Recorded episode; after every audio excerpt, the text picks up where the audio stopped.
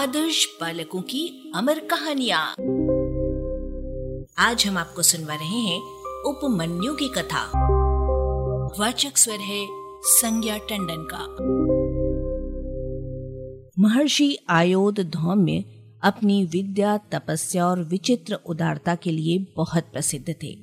वे ऊपर से तो अपने शिष्यों को बहुत कठोरता करते प्रतीत होते थे, किंतु अंदर से शिष्यों पर उनका अपार स्नेह था।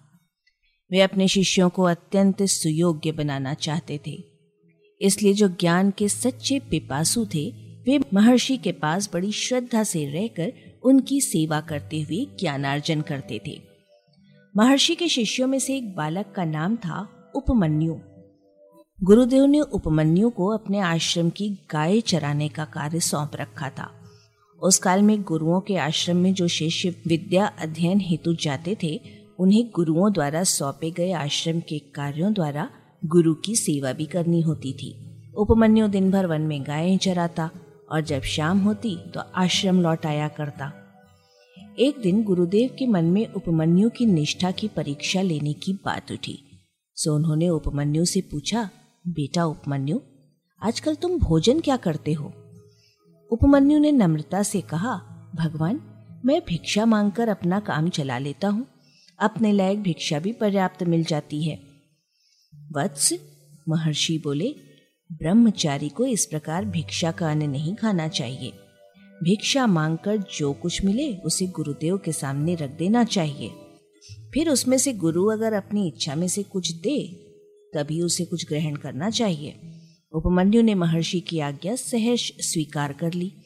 अब वो भिक्षा मांगकर जो कुछ मिलता उसे लाकर गुरुदेव के सामने रख देता।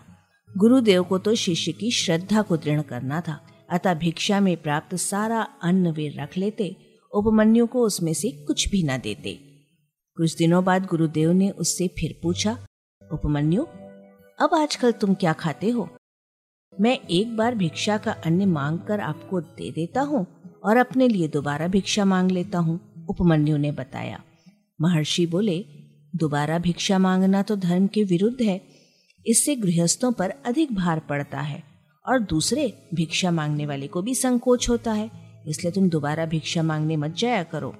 जो आज्ञा। सिर झुकाकर उपमन्यु ने गुरुदेव का आदेश स्वीकारा। उस दिन के बाद उपमन्यु ने दूसरी बार भिक्षा मांगना बंद कर दिया। इसके कुछ दिनों बाद महर्षि ने उपमन्यु से खाने के बारे में पूछा तो उसने कहा, मैं गायों का दूध पी लेता हूँ। ये तो ठीक नहीं। किंचित अप्रसन्नता व्यक्त करते हुए महर्षि बोले, गायें जिसकी होती हैं उसका दूध भी उसी का होता है। उसकी अनुमति के बगैर गायों का दूध तुम्हें नहीं पीना चाहिए। उपमन्यु ने दूध पीना भी छोड़ दिया। थोड़े दिन भी इतने पर गुरुदेव ने पूछा, उपमन्यु, तुम दोबारा भिक्षा भी नहीं लाते, गायों का दूध भी नहीं पीते, तो क्या खाते हो? तुम्हारा शरीर तो उपवास करने वाले जैसा दुर्बल नहीं दिखाई पड़ता। उपमन्यु ने बताया, भगवान, बछड़ों के मुख से जो फेन गिरता है, मैं उसे पीकर ही अपना काम चला लेता हूँ। बछड़े बहुत दयालु होते हैं, वे स्वयं भूखे रहकर भी तुम्हारे लिए अधिक फेन गिरा देते होंगे। महर्षि ने कहा, तुम्हारी ये वृत्ति भी उचित नहीं। अब उपमन्यु उपवास करने लगा। दिन भर बिना कुछ खाए गायों को चराते हुए उसे वन वन भटकना पड़ता था। आखिर एक दिन जब भूख असह्य हो गई तो उसने आक के पत्ते खा लिए।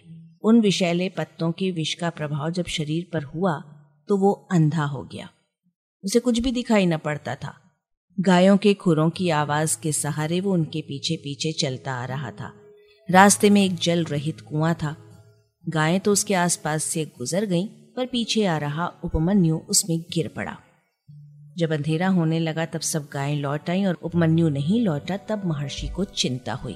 वे सोचने लगे, मैंने उस भोले बालक का भोजन सब प्रकार से बंद कर दिया। कष्ट पाते पाते दुखी होकर वो भाग तो नहीं गया। महर्षि तब उसे जंगल में ढूंढने निकले और बार बार पुकारने लगे, बेटा उपमन्यु, तुम कहाँ हो?